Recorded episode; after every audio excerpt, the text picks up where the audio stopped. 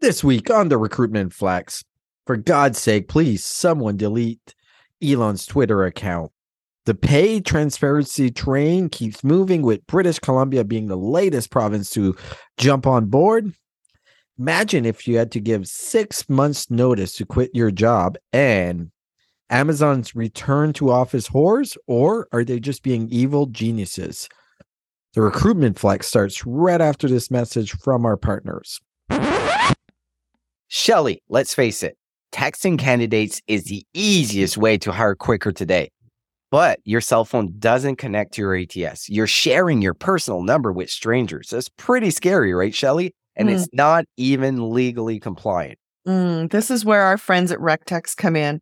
They've created simple yet powerful text recruiting software that works with your ATS. Plus, it's designed by recruiters for recruiters, so you know it works. To learn more and book a demo, visit www.rectxt.com, mention the recruitment flex, and get 10% off annual plans.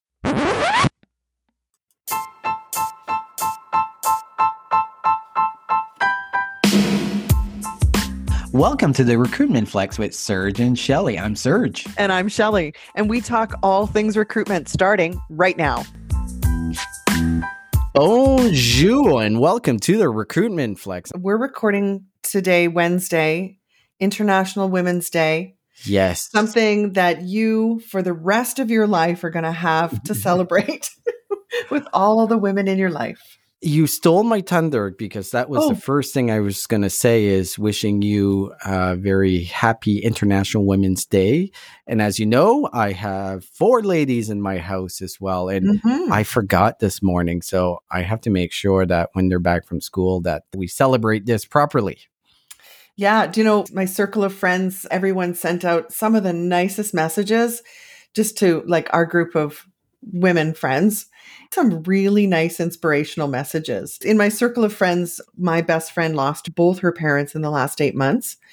And the group of women around us just lifting them up as they're dealing with the, their grief. It's just been, gosh, you know, we all know it'll be someone's turn next. And so good to know that you've got a group of friends around you that are going to be there for you. It was great to have someone to have your back. What I found interesting with International Women's Day is a lot of companies put out messages, right? And I forget what it's called. So on Twitter, there's this company that anytime anyone celebrates International Women's Day, they come back and reply what the gender pay gap is within that organization.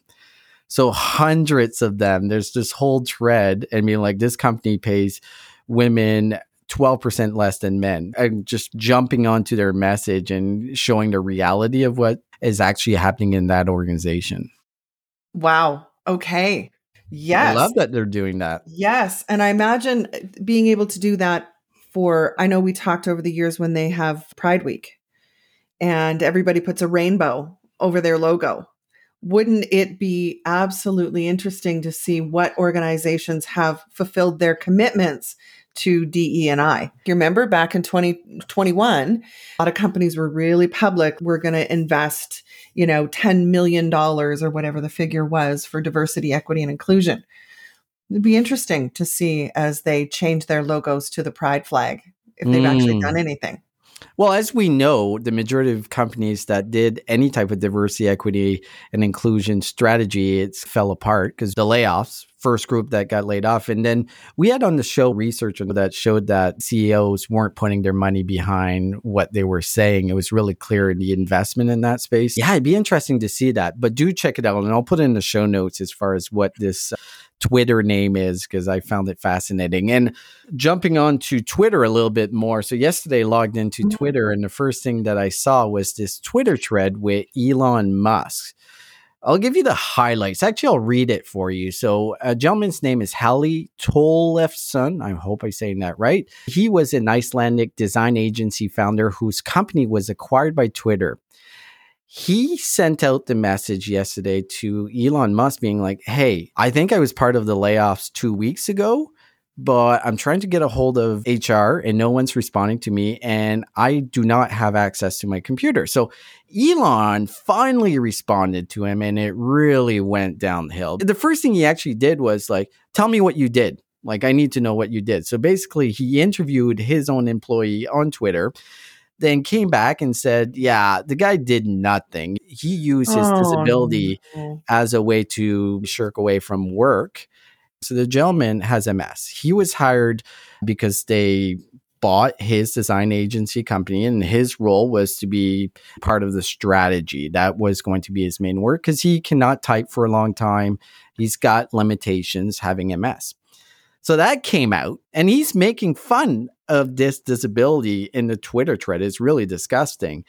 And then suddenly he just kind of retracts everything and apologizes because someone got a hold of him and basically said that, do you know, as part of our agreement, if we fire this gentleman, we have to pay him out the whole sum of his company, which the numbers that I've seen is a hundred million dollars. So by firing this gentleman, they have to pay him a hundred million dollars. So suddenly the story retracts, and we know the cash flow issues that Twitter has could be disastrous. So I don't know what's next. I don't know if they hired that guy again or if he's like, fuck off, you fired me.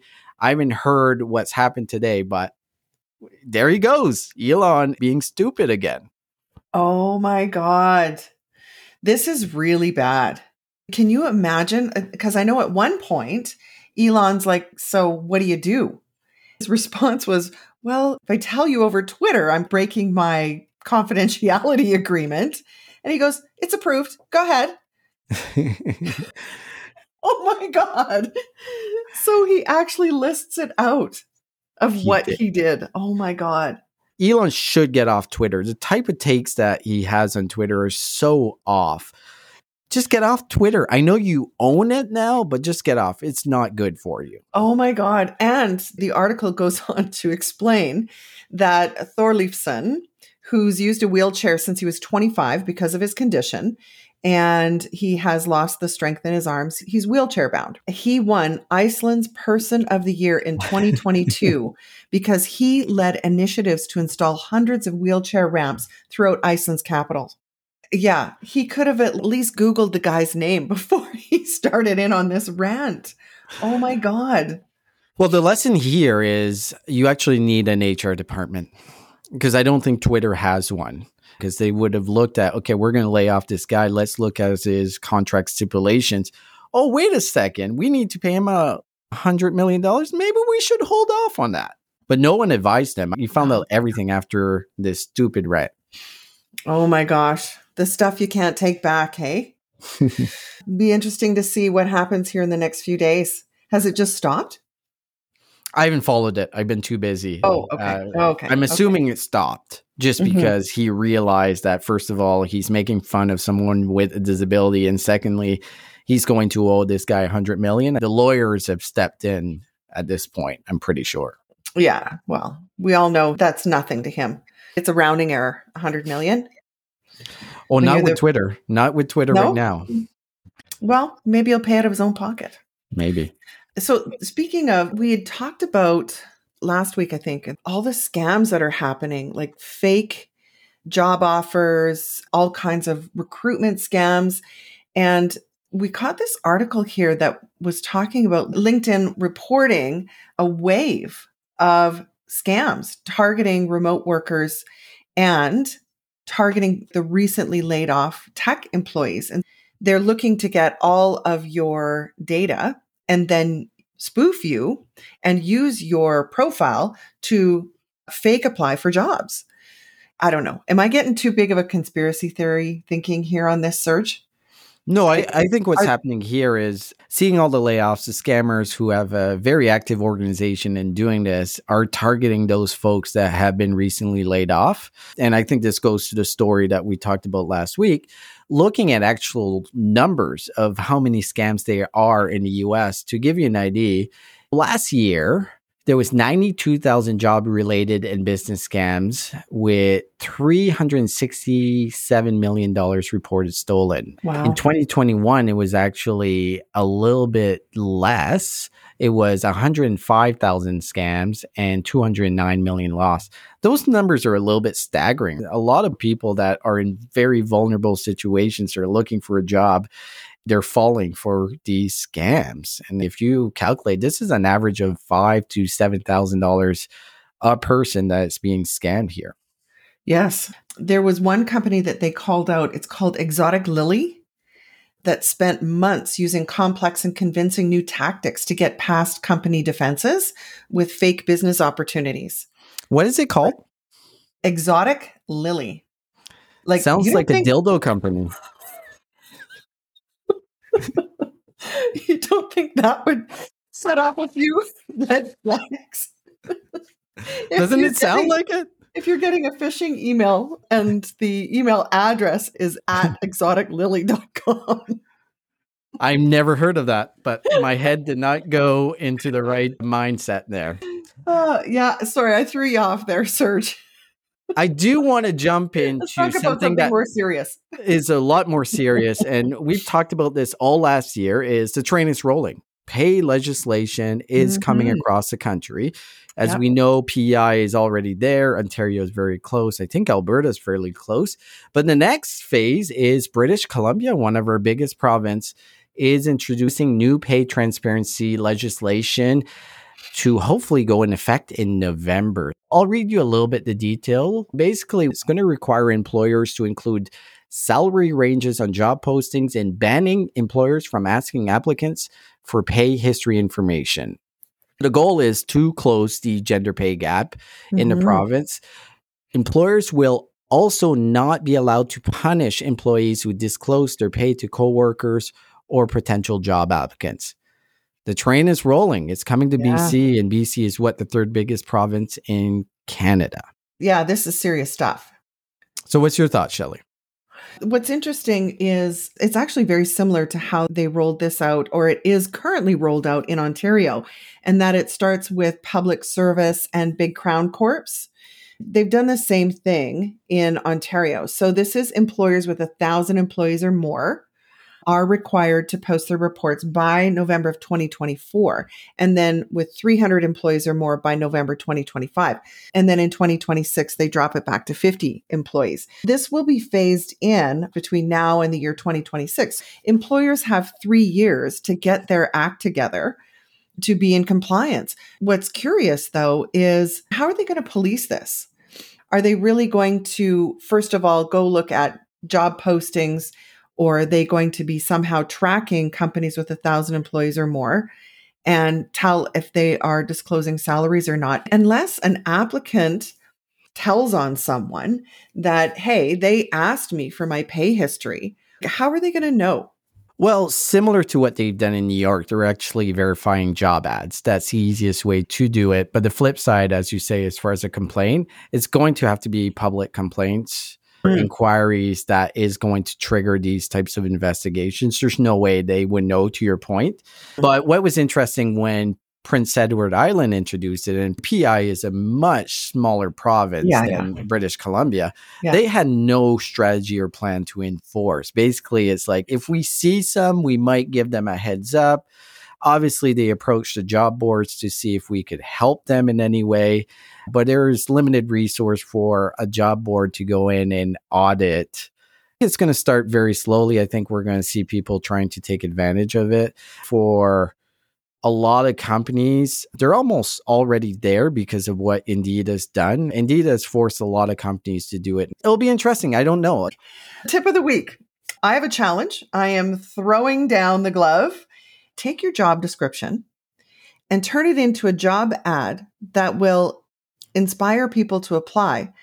And you need to do it in 277 words. There's a great article here on ere.net called The Goldilocks Problem with Job Posts. It was really well done. And that's what it talked about. There is the just right, not too much, not too little. The just right number for job seekers is 277 words.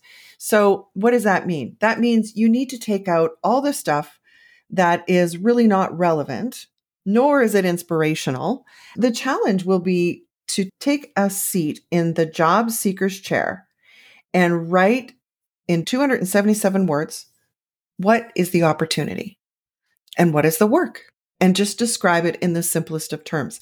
And interestingly enough, we've got this cool tool called ChatGPT. Could probably help you. I, am still hesitant on that, but I like where you're going with it. And I think one of the key things that they stress in the article that I see in job ads all the time, it's not about you. It's mm-hmm. important to put the job seeker in the heart of your message. That's a great challenge, Shelly. For anyone listening that has very lengthy job ads or probably job descriptions that are mirrored yeah. as job ads, take one of those 277 words and see what you can come up with. I think you'll be impressed. you and you can start with putting it in ChatGPT being like, hey, here's my job description. Can you create a job ad of 277 words or less? See what it comes up with and yeah. adjust from there. Yeah. I mean, don't expect perfect because ChatGPT is a great augmentation tool. It's not going to do the work for you. It'll just help. It'll help. Exactly. Yeah. And it has its own bias that we've talked about in the past as well, but it's a good place to start. So let's jump into the recruitment insight. So yes. this week, I want to start with something I've never heard of. Working with companies in Europe, I was surprised to see the length of mm-hmm. notice that they have to give before quitting a job. What do you think is the appropriate amount of notice that an employee should give an employer?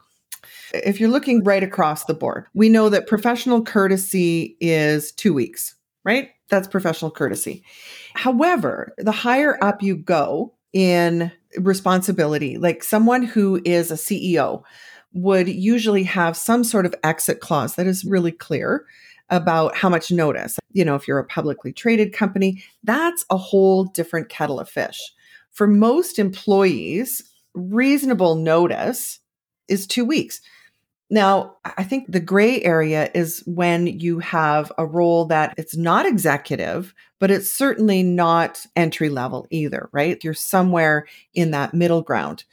This particular article talks about JP Morgan Chase. Yes. Um, I was going to ask you, I'm going to yeah. cut you off there. Okay. What do you think about six months? Having to give a six months notice? Well, we know, having worked behind the scenes, if somebody gives notice and we've got six months to fill the job, if I aggressively went out, I've got all the tools I need and I find someone, will we bring them on five months early? Like, you've got to stay for six months to fulfill your notice requirements, but that's not what usually happens. Usually, what happens is recruitment gets the approval to start recruiting, oh, about six weeks before your final day. Yes. Or even a couple weeks before. Yeah. To go on this story and why I came up with this is I read an article in the New York Post, which I don't know if it's the best source, but basically talks about Morgan Chase requires some of their tech workers to give six months notice before quitting. And this came about because a gentleman that was working there complained on the social media platform Blind I've never heard of Blind, which career professionals can freely post without concern about retribution from their boss. He wanted to give his notice and realized that he had to give six months. And putting that mm-hmm. in perspective, if you do get a job, how many employers are going to wait six months?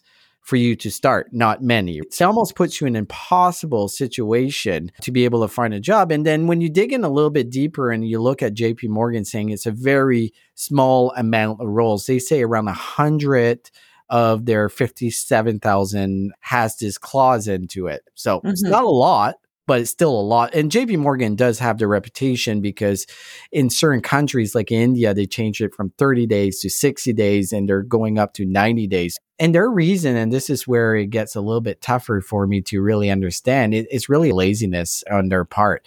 What they're saying is when we were having employees give regular notice, we ended up being short staff there was too many people quitting so they put in the contract to make it harder for them to quit which is it's just managing by fear or it's just managing right. because you suck let's fix it so we actually tie these employees down well, yes, I think you nailed it. Rather than address the heart of the issue, and that is you've got a high number of people leaving, well, let's be preventative and put in their employment contracts to begin with. Now, bear in mind in this article that you're pointing to from the New York Post, the guy had been there 15 years. I don't know, maybe some companies renew their employment contracts annually or something. You know, if he went back and looked at his offer letter, it did say six months, but he signed it 15 years ago. Yeah, you know, you might have want to check that before you started job searching and got this lucrative offer and then realized, oh shit, I've got to give six months' notice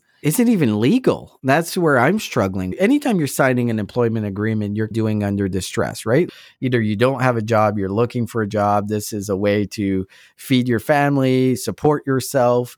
You are in a position that the employer has the upper hand when it comes to signing an employment yeah. agreement. So if they put that, can it actually be held in court similar to a non compete or in some cases a non disclosure? What tends to happen is best practice, especially in these large corporations, they will update their employment agreements. And so HR will come swinging by and say, hey, sign here. We updated it. Here's the three clauses we updated. Or they just send it to you and you do it right in the HRIS. You just sign off that you're acknowledging and you just sign it without really reading it to see what had changed. You're not held to the one you originally signed 15 years ago. They will change it as the laws change. So, I guess the advice we can give here is before you sign any employment agreement, make sure you read every detail. And if they're asking you to update, make sure mm-hmm. you read it. And if you're not sure about it, go see a lawyer. Quite honestly, what are you going to do? If they bring you these changes, if you don't sign it, then you're effectively resigning. Do you know what I mean? Like, it is quite a pressure tactic you know, as- in Canada, it doesn't exactly work like that. They can incentivize you to sign it. I've been in that situations before. Yes. Strongly uh, encourage. yeah, yeah, and sometimes they'll yeah. drop money for them to sign it. Yes, right? they usually do it right around performance review time. There you go. They absolutely do, and you know the increase will become an effect because we need you to sign a new employment agreement. Or every time you get a promotion, you should also have a new employment agreement. Agreed. Yeah. So interesting. I have something else I wanted us to talk about the return to office policies, specifically an article here that talks about Amazon CEO Andy Jassy announced that employees are expected to return to the office three days a week in the spring. And the almost immediate reaction from employees was their frustration in this change. In less than a week, 14,000 employees had joined their Slack channel, and a petition started circulating demanding that the company retract the policy. Interesting that the return to work mandate, according to what employee sentiment was, is that management just shattered their trust in them and perhaps a way to get more people to quit was the insinuation. The timing of the return to office mandate was less than a month after the company announced their plans to lay off 18,000 workers. Coincidence? Mm. What do you think, Serge? Well, we all knew this was coming, right? We all knew the big companies were going to get all their employees back in the office, and some of them disguised it with boiling the frog. Couple of days, let's do a little bit of hybrid. That will work for everyone. But we all know the CEOs want the employees back in the office full time. And there's a couple of reasons for that is obviously they feel it's way easier to manage if they're in the office. The second is there's a lot of incentive for companies to have employees in the office when they move into a particular city they got money if they employed a certain amount of people working out of certain offices. Oh, the you government, mean incentives, tax incentives? Yeah, yes. Yeah. Oh, now the government is coming back, being like, "Hey, your downtown office is mm. completely empty. We want some of this money back." But I think the biggest driving factor is there's a comfort level from CEOs of having people in the office. They think it improves culture. There's more collaboration, and the data is not exactly showing that. But it is what it is. This is how they're feeling. Seeing this, I think you nailed it. A year ago, no one had the balls to be like, you're coming back in the office because they were scared shitless that they would lose their employees. They're not scared shitless anymore. And I saw that firsthand. One of my favorite podcasts is a podcast called All In. It's basically a bunch of tech billionaires that talk about the labor market. And one of the big things they're talking about is like, screw these petitions, screw these walkout from employees. Have the cojones to be like, you're coming back in the office. And some are kind of, hey, we don't need as many employees. So if you're not comfortable coming back in, that's fine, but you're probably going to get laid off. Or you're going to be quitting if you're not coming into the office every day. So I'm not surprised. I'm not surprised that it's not going well because the data is still very clear on LinkedIn. 17% of the jobs are remote jobs and they are getting 50% of the clicks. A ton of people still want to work from home and I get it, right? Mm-hmm, like there's still mm-hmm. surveys out there like how much money would it take for you to come back in the office full mm-hmm. time?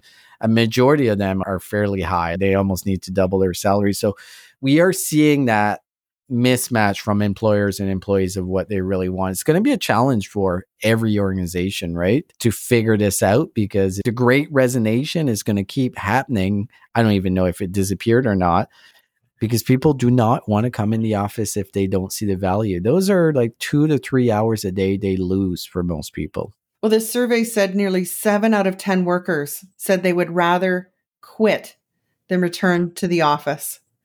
And the biggest issues was just what you talked about the commute, you're getting home later, spending money on lunch, and having to wear work attire. I don't know about you, but it's awfully nice being able to wear comfortable clothes and not have to get dressed up every day. But also, you know, the fact is, a lot of people who never thought they could have even something like a pet at home, having a dog or a cat enriches your life. And so if you have to go back to work, what are you going to do with your dog? Well, they should be okay. Would you right? quit your job because of your dog? No, I would not but a lot of people that I know, especially in that 20 to 30 phase, would. These are their kids. And I work for a company that there's very few people with kids, but everyone has dogs. Everyone brings their dogs into the office. Everyone talks about their dogs. They care more about their dogs than anything else. So, can I move on to our next topic? It ties back to, you know, what we were just mentioning about reading employment contracts. yeah, please do. I wanted to talk about you know the contractor status versus the employee status because that's another form of employment agreement. I want to talk about a friend who applied to a job to be a music instructor, like a guitar teacher. He's 18 years old, wonderful, very talented guitar player. And so he applied for and was hired by a company here in Calgary called Music Makers.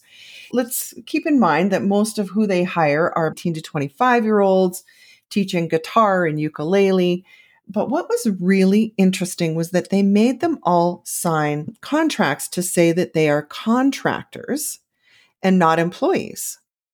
If you peel this back, it doesn't meet the standard of what a contractor is. And what company would take advantage of young people who most of them working part-time supplementing their income very few people make a good living being a guitar teacher but why would you do that to these young people that really wouldn't know the difference telling them that they're responsible for their own tax filings you know at 18 how many times have you filed your own taxes never mind the complexity of now having to be a contractor. It was so slimy, so slimy. Serge, have you heard of such a thing as this? Yeah, I think this happens quite a bit. I think the exception here is how young they are generally. And I get it. Well, I, I, get it, but I don't get it from the employer because there's a lot of time savings. There's a lot of benefits of having them as contractors. Here in Canada, anyways, it makes the life of the contractor a lot harder because you have to prove that you are not an employee which is mm-hmm. hard, especially if you're using their equipment. You have to prove that you're looking for other contracts unless this is a full time contract. So it adds a ton of complexity. Plus, doing the tax because two years ago was the first time I did tax running my own business, which is exactly what it is as a contractor. It's the same tax filing. Yeah. And it's way more complicated. It's way more costly because you can't fuck it up. Not that you can fuck up your personal tax in. So we're adding that complexity to that 18 year old that's teaching these kids how to play guitar Seriously. five hours a week. Is bullshit. It's pure bullshit. It is. And here's what I would ask of our audience. You know, comment on LinkedIn, send me a message, but what do you do with that? Do you report them? Do you make an anonymous call to the CRA? Because it's clearly offside. Clearly, whoever told this company, and again, I'm naming names, man, it's music makers. Whoever advised them that this is a good thing to do, I think they need to get a new lawyer. Very, very slimy. Don't well, I think this leads music lessons either perfectly into our next recruitment insight because this insight is why Gen Z is generation quit. So we all think that the great resignation is done, but it's definitely not done with a certain segment of our population because a recent survey with 2000 adults in the US found that 61% of them were considering changing jobs in 2023. But the interesting thing, the ones that were Gen Z, it was 72%. So we're talking three out of four yeah. are looking for jobs if there's a better opportunity. So if you fuck them over, they will deal with it. The question has always been, Shelly, is how do you keep people from quitting? And I think our expectations of what quitting is has changed because I am still a believer, especially in the first 10 years of work. You should explore and get as many experiences as you can because you want the breadth and the depth. So I'm not saying quitting every nine months. I'm saying staying on a couple of years, maybe three years, but moving on to a bigger challenge unless you can get it internally. I think we have to change our perception of how we look at how long people stay in jobs and get the most value. If they're there for two years, let's maximize that value. But I guess the question that's being asked in this particular article with Unleash is how to stop Gen Z from quitting. My thought is, I'm not sure you want to stop them from quitting. I would tend to agree. If someone is ambitious and you as an organization can't offer them any sort of path, they do need to move on.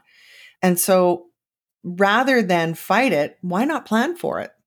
The other factor, and this is where I'm like, I don't know what to think about this, is in the survey, 91% of Gen Z workers feel extremely stressed in the workplace. This is a leading cause of burnout and lack of satisfaction in their jobs. Is the threshold for stress way lower than it was when we started our careers? Or are we just old foggies being like, oh, look at those young buckaroos there? They can't handle stress.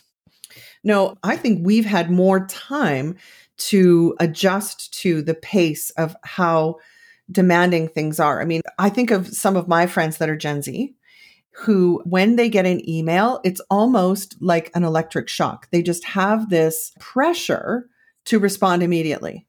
And it's part of that generation and conditioning. So they do feel a greater sense of stress. Whereas as we get older, we start to realize listen, not everything is urgent, not everything's on fire. Sometimes you can wait to respond till tomorrow. Not everything has to be so heightened all the time. And I'm being general about Gen Z employees, but in the well being survey, how else can you see 91% of Gen Z workers feeling that stressed at work? Yeah, it seems it, crazy got, to me. It has to be part of their conditioning that everything has to be done like right now.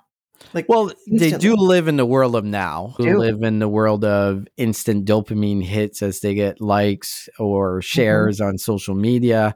I do generally think that this generation wants to impress. They want to do well, but they want to do it under their own conditions. Yeah. So, do you know the sound of the ding on your phone? Yeah. Have you ever been around a Gen Z? When that happens, it's almost triggering. Oh, it's triggering for me too. Is it? Yeah, it's not for you. No. No, you don't no, get I shut it off. There's I've, not a dopamine hit that comes in. There's nothing that happens when you hear that ding. No, no, I don't. If anything, it's just it's annoying. Like I'm busy. don't bother me right now. So A lot of mhm. interesting topics on this show. I guess what's next, just to give you a heads up, I've applied for a media pass at Unleash. If we get accepted, we are going. And I don't see any reason why we wouldn't go. But I do want to talk to you and air this out publicly and get to an agreement. We have different standards, right? When it comes to where we Oh, oh stay, oh God, where we live. you're gonna say. And I'll tell you, the Luxor was more than fine for me, even though you complained the whole time was clean and the lobby was fine, whatever. It was a good price, good value. So, looking at the pricing, this, as you know, is at Caesar's Palace. Caesar's Palace hotel rooms are $1,500 for a night for the event. Are you kidding? Yeah, that's not going to happen. Across the street is this lovely hotel called Flamingo. Flamingo is a four star, and the nights are $79 a night. That is not uncommon in Vegas because this is in the middle of the week, right? It's like the weekend rates for the Flamingo are five to six hundred dollars a night. So there's a big difference. The lobby looks fantastic, Shelly. You'll love the lobby, which I know for some reason is a factor in your decision. And the rooms look great as well. So, can we agree if we're going, we're not paying $1,500 a night? Oh, I agree. And the other thing is the flights are fairly cheap. And one of your clients is actually an airline that flies directly to Vegas and is a really good price. So it's a couple hundred bucks. So let's Yeah. be frugal, but let's go. Okay. And RuPaul's Drag Race Live is at the Flamingo. Oh, So there's okay, so here's the deal, Serge. I'll stay at the Flamingo if you'll come with me to RuPaul's Drag Race Live. oh my God. That's quite the deal. Will we have time? If we're going for like two, three days, but There's I- always time. if we have time and it doesn't interfere why we're there, I'll go to RuPaul's drag show. Sure. No issues there. Okay. All Be right. lots of fun. I think my girls will be jealous, but Shelly, thank you. Have a fantastic week. And thank you, everyone, for listening. Bye for now.